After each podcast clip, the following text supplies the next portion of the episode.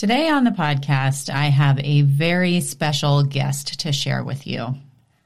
Many of you know that this past February I got engaged, and as much as I am not one to bring people on the podcast just for the sake of introducing them, and even less am I someone who wants to talk a lot about my personal life. It's just not the way that I um, typically operate in the public sphere. I have been excited to bring Riley on the show because as a 15 year veteran of the photography industry, I, and I maybe I'm a little biased, but I think he has a lot of really great insight to share. So this is a bit of a longer episode because I didn't really approach it with a list of questions that we, I wanted to tackle. I just wanted to explore some ideas with him but I think it's going to be well worth your time. So, ladies and gentlemen, my fiance. Welcome to This Can't Be That Hard. My name is Anami Tonkin, and I help photographers run profitable, sustainable businesses that they love. Each week on the podcast, I cover simple, actionable strategies and systems that photographers at every level of experience can use to earn more money in a more sustainable way. Running a photography business doesn't have to be that hard. You can do it, and I can show you how. Riley McLean, welcome to This Can't Be That Hard. How you doing today? I'm doing well, Anami Tonkin. Thank you for welcoming me to This Can't Be That Hard. Well, what are we, 150, 60 some odd episodes in? Seems like a good time to introduce my fiance. I had to wait to see if the podcast was going to be a serious thing for you before before you were willing to subject yourself. yeah. You had to talk to everyone you knew personally before I made it down in the list. Yeah, well, I uh I this is it's uh new territory. I had that one episode where I interviewed Oliver and then um and then here you are. It's the final frontier. yeah. We'll see about you that. know your relationship is serious when you get invited on your partner's podcast. I know it's a whole new level. It's a it's a whole new level to our relationship, I suppose. There you go. Yeah. Well, I am excited, nervous to have you here. I um, have thought for a while that it would be fun to bring you on. Not only are you an important person in my life, but you are also an extremely talented photographer and have lots to say about the subject of photography. But um, but yeah, you know me. I'm a little like I always get a little weird when it comes to talking about my personal life, and so um, so anyway, when we got engaged in February, I was like, okay, the time has arrived. It's time to bring Riley on. Well, you know, I post uh, regularly to my social medias. I think my last uh, active post was two years ago, maybe longer. And then my professional uh, Instagram page was managed by you for at least three years before that. So, yeah. yeah. Mostly because I was like, this is really an important thing for you to do. And you're like, I can't be bothered. If you want to do it, you should do it. Yeah. Yeah. No, I did, didn't bring me any joy. So I was happy to um, pass that along to literally anyone. My private, introverted fiance coming on my podcast. I know this is huge for you, and I really do appreciate it. yeah. So, um, there are several things that I'm excited to chat with you about today, but I figured uh, we should probably start by giving a little of our backstory. Yeah, sure. That sounds that sounds great. People hear me talk all the time. Why don't Why don't you tell the story um, of how we met? Pe- people like hearing you talk. um, yeah, so I uh, we met, uh, I guess, a little over ten years ago at a photographers networking event in an adjacent city to where the town we were living in, um, and I was having some kind of conversation, and you promptly walked up and kind of joined the conversation. Can I tell you why? Sure, sure, yeah. I was I had myself sort of talked myself into going to this networking event because I was like, I need to meet other photographers. But as happy as I am to talk, like all day long, once someone is interested in talking to me, I have a really hard time butting into conversations. Like, I have a hard time inserting myself in social situations where I don't know people. And so that was a pure move of desperation. I think you looked like a friendly person. And I was like, I'll go talk in the group that that guy's talking in. Well, I mean, I, I the people who are comfortable butting into a like a an, a networking event and joining people and saying hello, the people who are good at that and and truly enjoy it are uh, a complete mystery to me because I don't know how you one gets comfortable and proficient at doing that, but I don't possess that skill. So yeah, it was Anyway. anyway. Uh, yeah, you came and joined a conversation, and quickly we we realized that um, you know we lived in the same town, and I had been photographing weddings at that point for like four years, but recently moved to North Carolina, and I was desperate to find other photographers just uh, to you know be part of a community, but also I needed someone to help me photograph weddings Right. desperately. At that point, I was flying over from the West Coast any friend that would help me shoot a wedding just so I could start to get jobs here. Which, in retrospect, is hilarious given what your margins were at that point. That you would add uh, someone else's flight to your uh, to take a bite out of your profit. The only one who had good profit margins in those days were the airlines. yeah, exactly. Yeah. When it came to your weddings. I know. So yeah, we we met, we were talking, and I think we were we were chatting for like under forty five minutes uh, before you pointed out that my pricing was ridiculous. and what I was charging was right. was not appropriate for a professional photographer. I was like, wait, you're flying people in and you charge what? Yeah, it was. Um, well, you have to understand. So I studied photography in college, and they didn't teach you anything about actually being a photographer. I studied art, and then I graduated, and a really good friend of mine and fantastic wedding photographer, Matt Thielen, gave me a job. We were rock climbing together. He taught me to climb, and um, and I, that's really all I wanted to do was make photos and climb. And um, and he gave me a job, and I just remember looking down at the couple hundred dollar check, being like, "Yes, if I could just do this a couple times per month, I wouldn't need to get a job, like ever. I could just keep doing this." And then I moved to North Carolina, and the rock climbing became a lot more scarce and uh, I didn't have any friends or job prospects, photography or otherwise. And so, yeah, I joined this networking event and decided maybe I should meet some photographers and try to actually run a business. Well, I'm ga- I'm glad that uh, I gave you some pushback in some regard because in the beginning of like when I first knew you, and actually this persists to this day, um, although it has changed in scope by quite a bit.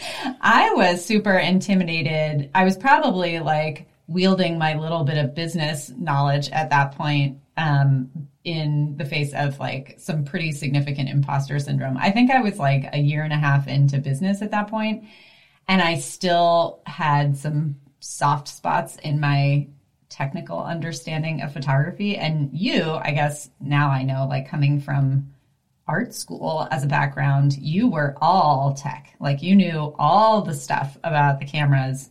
And I remember the first wedding that we photographed together, I was second shooting for you.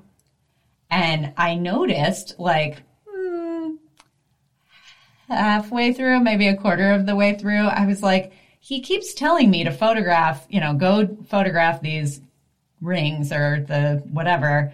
And then I would watch as you would like go behind me and do the same photo. I was like, he does not think that I know what I'm doing. I mean, I thought you were blowing it. I was like, the way you photograph uh, to this day, in fact, is very strange. You you adopt very odd poses, and you go find a strange location to you know to create your compositions.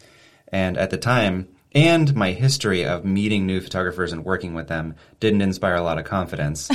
and I was like, oh my gosh, this is my career is actually over. well, I didn't know at that point anything about your backstory or like your bad experiences. And I didn't have enough confidence in my own, I don't know, skill or whatever at that point to just be like, what, whatever. Yeah. But I remember you kept asking to look at the back of my camera, and I was like, uh, no. So I probably was adding fuel to your concerned fire. It was awful. Uh, and then, yeah, I mean, after I received your uh, your photos, comparing the two of ours was a really humbling experience for me because uh, mine were technically better than yours, but yours were objectively better than mine. Like they, you know, I mean, it. You can have a perfectly exposed image that's boring does not stand up to something that is, you know, bad technical ability, but is the actual image. So I was like, okay, I can learn a thing or two from this, and I could probably teach you a thing or two about the dials on that camera you're holding around. Aw. well, it was, uh, as it turns out, a, a good partnership. Yeah, I mean, early. I mean, I think I certainly felt really lonely in the in the business. Um, being a photographer is, I feel like it can be an isolating career, and there are wonderful communities now. But ten years ago, it felt it didn't feel like the same way it does now. And so, yeah, having that, um, you know, that kinship in art and entrepreneurship very early on was a comforting thing. I would go so far as to say that's sort of like a game changing thing. And although I agree that like these days there's a lot more opportunity for community, at least in the online space, in some ways, I think that that coupled in no small part with a pandemic has uh, maybe hindered people's willingness or ability to go out and create live in-person community with other photographers and i agree with you 100% like i feel like in these industries where we are operating alone and we're kind of going it alone all the time um, that ability to just talk shop with somebody or um, you know you get like a nasty email from a client and you want to respond and the other person is like whoa whoa whoa let me help you write that yeah before you realized how awful a copywriter i am you let me do some drafts for you no that's not what i mean i mean not like from a writing skill but you know when you're upset about something it's uh it it's easy to say something that doesn't come off as purely professional. Well, and I am uh, extremely guilty of this, where my photographs are very personal to me, and it took me years, like maybe 10 years, my first 10 years in business, before I learned to make photos that other people might want. I mean, I was working as a wedding photographer the entire time, and in the you know the secondary or tertiary goal was always to make photos that people loved obviously I wanted people to like them and to get paid and not get, you know, in trouble, but I wanted to impress myself each time. And I think that's a really, you know, when then someone comes back and they're like, I don't, I don't like what you did. Everything feels personal. And you want to like stand up and stomp your foot down and be like, how dare, how dare you? Mm-hmm. Yeah. And I think the big difference for me, I mean, obviously it's important to me that people love their photos and that sort of thing. But from the get go, when I decided that I wanted photography to be a career, the money was so important. Like I needed to make it work financially in order to justify leaving my quote unquote real job. And um, I therefore would be willing to put, you know, whatever it was like I needed to make a photo that checked this box. Okay, I'll go out and do that. You were, I always felt maybe my imposter syndrome around you in the beginning really came from the fact that I met you and I was like, that guy's an artist and I am just faking it until I make it. Well, now in hindsight, you know, you talk you talk a lot about cost of goods in businesses and that math and oh, yeah, I watched terrible. I watched that. I watched you make a career with one kind of mediocre prosumer camera and a lens, and I have stacks of medium format, large format film cameras. I had, you know, duplicates of every digital lens. I had a wide format printer and was making fine art prints for everyone. Postcards. I was going to, I mean, everything. Just list off the expensive ways you can um, spend money that clients don't particularly care about, or at least the market that I was servicing. Yeah. And yeah, I mean, it was it was hilarious. But I was into that. I liked messing around with printmaking and all of that.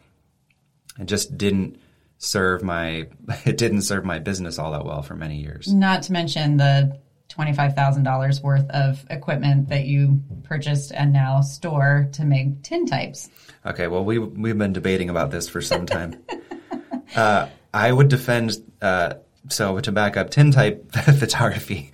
Those are the photos from the 1860s where uh, you know you pour chemicals on a plate, put that giant plate while it's still wet into a big old camera, and make an exposure of someone, and then run to a darkroom and develop it before those chemicals dry.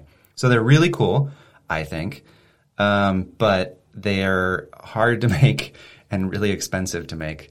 Um, so I thought, as part of my business, I would you know offer tintypes to people, um, which is not an original idea, but it was really fun. And but people still enough people didn't know what it was that it was like, okay, please pay me fifty dollars for one, but it probably cost me forty eight dollars to make a single one plus twenty five thousand dollars in equipment. Right.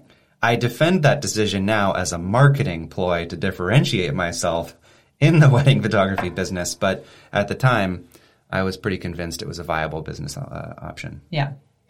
And and you did well with it. You were chugging along, which actually kind of brings me to the crux of what I want to talk to you about today, um, which is the fact that you are no longer working as a photographer. Now, I have interviewed, I don't know, approaching 100 people on this show over the course of the past couple of years. And I believe that you are the first retired photographer that I've had the pleasure of having on the show. And so um, I am curious to have you share a little bit about how you came to the decision that you were ready to make an exit, why, and kind of, you know, what the next steps are. Because you're not retiring at the at the age of retirement. It's not like you're playing golf and like uh, I don't know whatever retired people do, but um, you know you've got sort of a new career trajectory happening. Yeah, it's an interesting thing to come on a, a photography business podcast and talk about leaving the photography professional photography world. I mean, yeah, it's um, I worked uh, full time for 15 years. I studied photography uh, in college before that, and it has been my only career and really my only interest for that entire time. And for many years, including current ones, I really felt like if I wanted to go get a different job, trying to explain why I should be hired and get paid, you know, more than minimum wage and have lots of vacation time seemed like a tall order. Um, but you know, it it became obvious after about ten years or so that I was getting pretty worn down by the logistics of being a, a wedding photographer. It's a lot of pressure on very few days throughout the year, tons of communication with wedding planners and venues. Um, I had been working to shoot more and more um, high end weddings, and I realized kind of 75% down that path that I didn't really enjoy those types of weddings nearly as much. And I just kind of struggled around to find my perfect um, set of clients that spoke to me. I loved many, many of my clients. Actually, almost all of them uh, hold very special places in my heart. But the logistics of the wedding industry were very tiring to me, and I didn't feel um, creatively challenged by it anymore. I felt worried about getting sued or breaking my leg on the way to a wedding or disappointing people. And I just felt like it was a hard it was a hard place to make good art from when you're feeling defensive. And you saw it, I think, for years. Um, and were trying to help me navigate, you know, my business as you do for many people to find your Bluebird clients and do that. And I and I really felt like I did, but I was just tired. And I wanted to be an amateur photographer. I wanted to go back to not feeling that same level of financial pressure that I had put on myself. Mm-hmm. I am an ambitious person and I love the game and the charts and the of you know running a successful business and it was part of my identity. But the the pursuit of that ambition at the expense of the types of work that I was doing just it wasn't me and I didn't um, I didn't feel like making a change ultimately. Well, one of the things that was always hard for you uh, was that you really connected with your clients in such a way that you and you you build this to them like you said to them you know we're gonna get to know each other and i'm gonna come and photograph your wedding but I'm, i want to be part of the day and um, one of my one of my favorite cute little rileyisms uh-huh. is that you you would you got so frustrated over time by the constant battle about vendor meals that you went out and purchased a very fancy bento box situation and would bring your own meal and make a big deal about like no no don't you pay those caterers for my vendor meal? Because you had so many wedding planners who would be like oh you would have had a conversation with the couple ahead of time right? And they would have been like of course you're going to just eat with us da da da. And then this like dry chicken sandwich would arrive after you had been at work for 9 hours I mean, I, I, I do have a, I do have a very, a very strong opinion about the vendor meal uh, globally as a thing. Everyone at a wedding, uh, every different vendor is working at the ends of saving their own businesses, providing a good service to two people, mm-hmm. and everyone else doesn't matter. Mm-hmm. Particularly other people who are paid, you know, employees of that event. So as a photographer, I felt like I'm going to work really hard in the heat in the freezing with the cold with like a broken leg or whatever mm-hmm. and like I'll be shaking and from There's hunger. that time you had the flu. I had the flu. I mean, now we don't work with those kinds of illnesses on board. Right. But um I mean, it was just like, yeah, I had the flu. I was so sick. I barely remember shooting that wedding. Um and yeah, and then you go to eat and there's no food for you and you're like violently shaking, being like, okay, now I'm going to work another six hours without food yeah. So. But what I saw was just it was and I didn't know you for the first half of your career, but certainly when I first met you, you were a lot more willing to kind of overlook that sort of thing and not get frustrated by it. But by the end, it was like the politics of weddings and weddings over the course of those 15 years definitely became a much bigger business. And so there was like, oh, I'm going to have to, you know, go network with this wedding planner to get on her good side and da da da. Anyway, your heart wasn't in that. You loved your art, you loved your clients, but everything else was just bumming you out. And yeah. I could see it. I mean, I felt like all of my 90% of my effort was going into getting better at being part of this wedding industry and not um, constantly improving my craft. And I just, yeah, I didn't feel it. And then the pandemic happened and completely erased my um, completely erased my wedding business.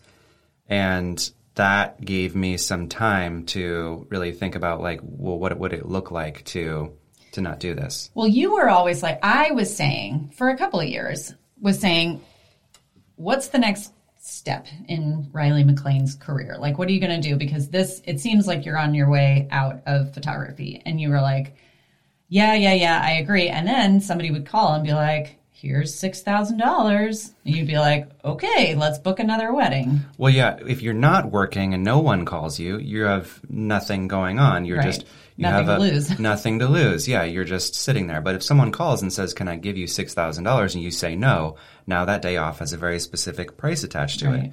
And who is anyone to say no to 500, 1000 $10,000 on a given time if you're not doing anything else? Right. And so, yeah, it was a, it felt like a really privileged place to be, where my phone would ring and someone would offer me a job, and I'd just say yes because I didn't have a reason not to.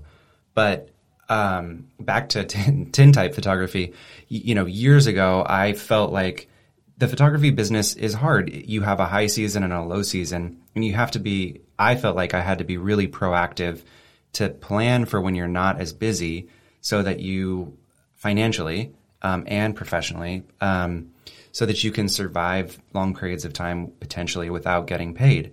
So I was like, okay, if I can make thousand dollars a month, tintypes, then you know I'll it'll balance off the kind of the tumultuous nature of the wedding photography season, and that turned out to be a negative three thousand dollars a month uh, plan. Who knew? I was having a good time doing it. Um, so then I, you know, I bought a house and I had a spare bedroom and I decided like, hey, if I Airbnb this bedroom that I'm not using, maybe it'll make a thousand dollars a month and help me make my mortgage payment. And that turned out to be true, and I really enjoyed it. So for three or so years while I was shooting weddings, I was also hosting guests as a, as an Airbnb host. And during that time, I was like, oh, you know, maybe I could build a tiny house somewhere or something. And my neighbors right next door to me, this older couple who I adored, decided to sell their home. And after pacing around in the driveway for a little while, I approached them and asked if I could purchase their home from them. And, uh, and that really started off this kind of side hustle that is my thousand dollar a month goal uh, to balance off my photography career was going to be hosting guests on Airbnb. Hang on, guys. I have a quick message for you. Did you know that This Can't Be That Hard isn't the only podcast I host? Each month, my marketing director, Dana, and I team up to bring you a fresh injection of marketing ideas and inspiration on our other podcast called The Consistency Club. The podcast is free and available to any photographer looking to uplevel their marketing game, or you can take it one step further and join the Consistency Club, where you get the extended version of the podcast along with monthly email and social media templates, bonus trainings, and special access to the live marketing events we host twice a year. If you're interested in tuning in, you can search for and subscribe to the Consistency Club wherever you listen to podcasts. If you'd like to join us in the membership, you can visit go.thiscan'tbethathard.com slash club to sign up.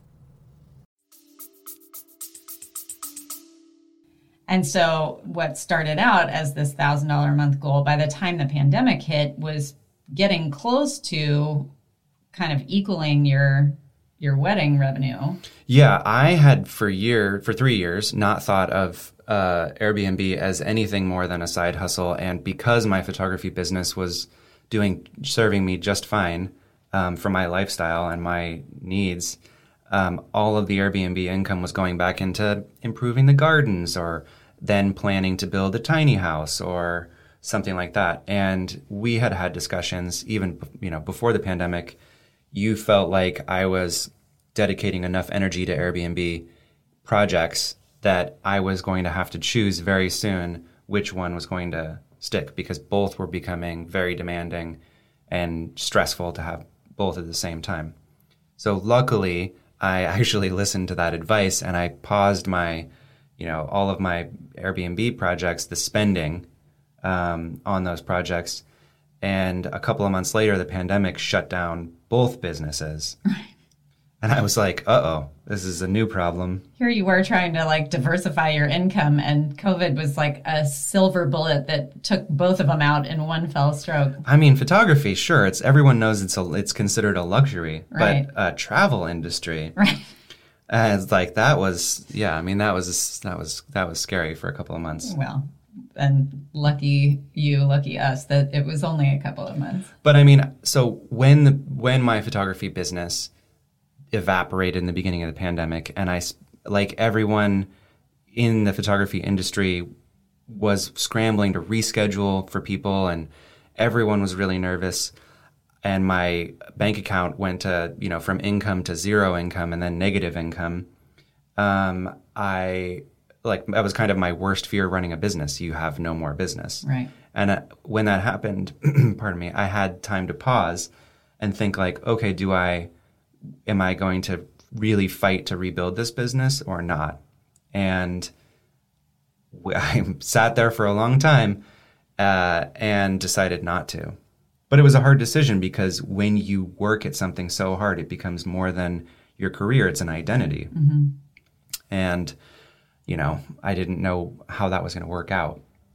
And there, you know, it's an interesting thing. I feel like we, I don't know if this is a cultural thing or what, but to your point about it feeling like an identity, as business owners, I think about this sometime. My business is not something that I am ever going to sell, right? Like in the normal entrepreneurial world, if you build a business, when you're ready to retire, you sell it to somebody else, oftentimes. That is not true for the vast majority of photographers. Like maybe if you build a big studio, you can sell that studio. But for the most part, we are our businesses.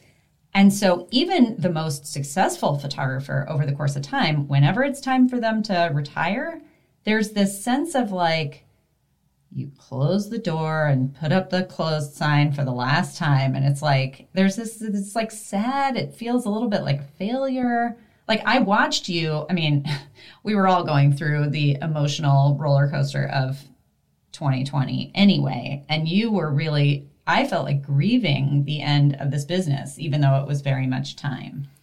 Yeah, when our accountant called and said, "So this is your last and final tax return. Are we shutting down your your business account?"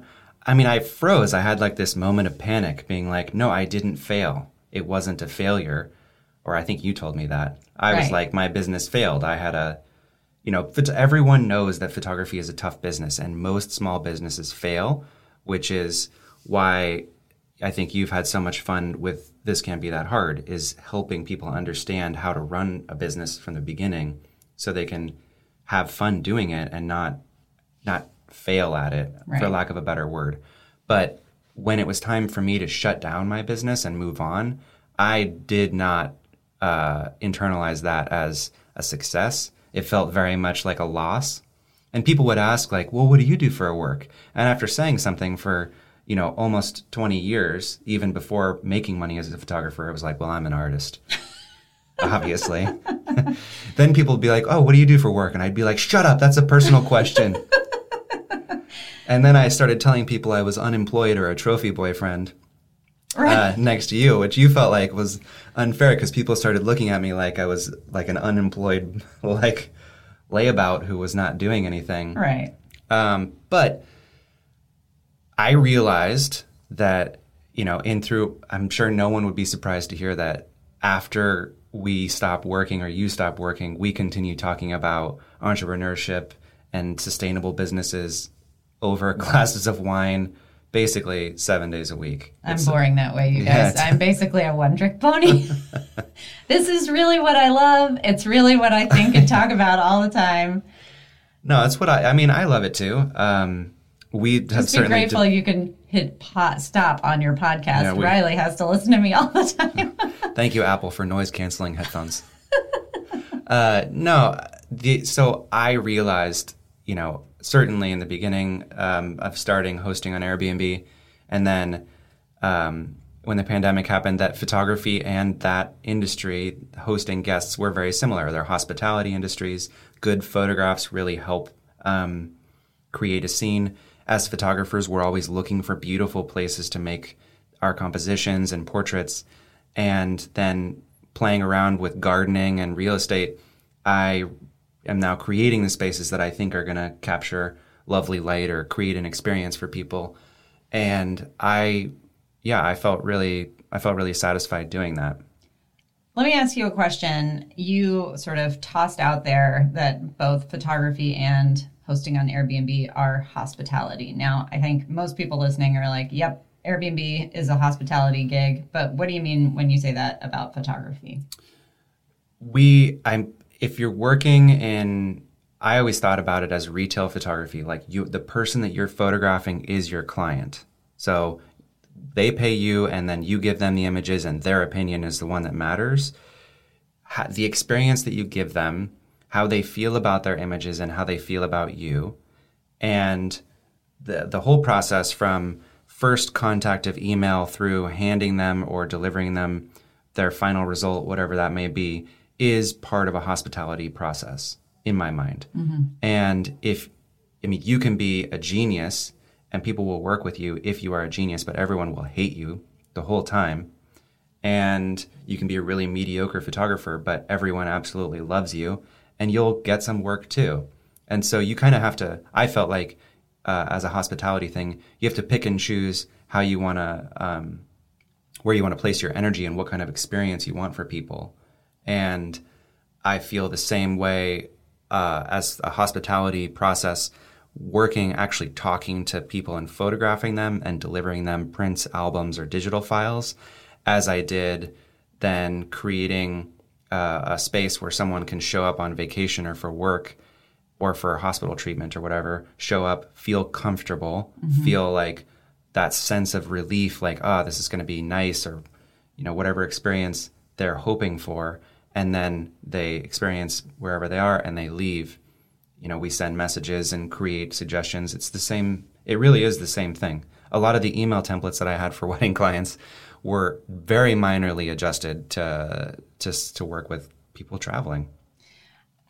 I think that that is like the piece of this conversation that I hope everyone takes away because I truly believe that when you are learning how to run a photography business, you could shut down your photography business at any point and you are bringing a set up like especially anybody who's listening to making the wonderful decision to listen to this podcast is investing in learning about creating an experience for their client. Because ultimately what you're describing comes down to empathy. You are putting yourself in the position of the person you are trying to serve and figuring out like what is it that they need, what is it that they want, what are their pain points and their like soft spots and how can I help them? And when you do that successfully, whether it's as a photographer or an Airbnb host or just about any other career track, you will do well. You will find your people and you will succeed. Yeah, 10, 10 years ago, you pointed out that I wasn't running a profitable or sustainable business. Mm-hmm. It was a it was a really expensive hobby that was just barely keeping me from having to actually get a job uh, making minimum wage, which mm-hmm. would have been an improvement. Um, not on my time, but certainly on my bank account. And if I, I took that really all of our debates to heart, in that if you are running a sustainable business, however that is set up, um, and you're saving a little bit of money, you can buffer the downsides. I certainly had down periods in my photography business. And then it also opened up the uh, opportunity to look at something else, be it an opportunity in the photography business or in, um, in my my case, it would be buying another house. Mm-hmm uh, that really made that possible. Uh, my career as a photographer built my now career as uh, I don't know a real estate entrepreneur. I don't know what to call it. That doesn't roll off the. Tongue. That sounds terrible.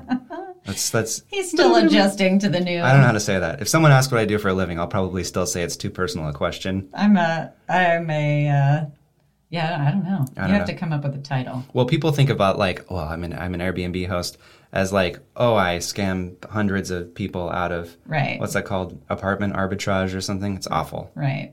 I'm a slumlord. I'm Hi. a slumlord. Yeah. No. Um, but I mean, we like we talk tons about sustainable business practices and uh, the importance of saving and whatever you want to do, and that is, uh, I mean, that's what made this happen for me at least. Yeah, it's true.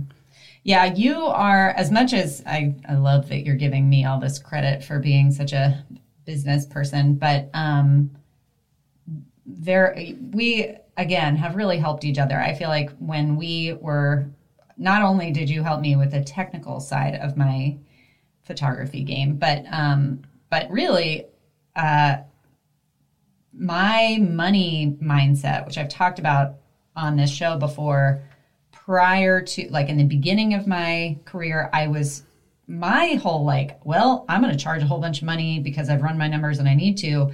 That was based in like 100% need. I couldn't be a photographer without making a bunch of money because I had two little kids to support and like half a household to support. Later, when I got divorced and I was in this extreme area, like mental space of scarcity, where I was just like, I have no money and I have so much pressure on my like the career that I love and I want this to work and da da da.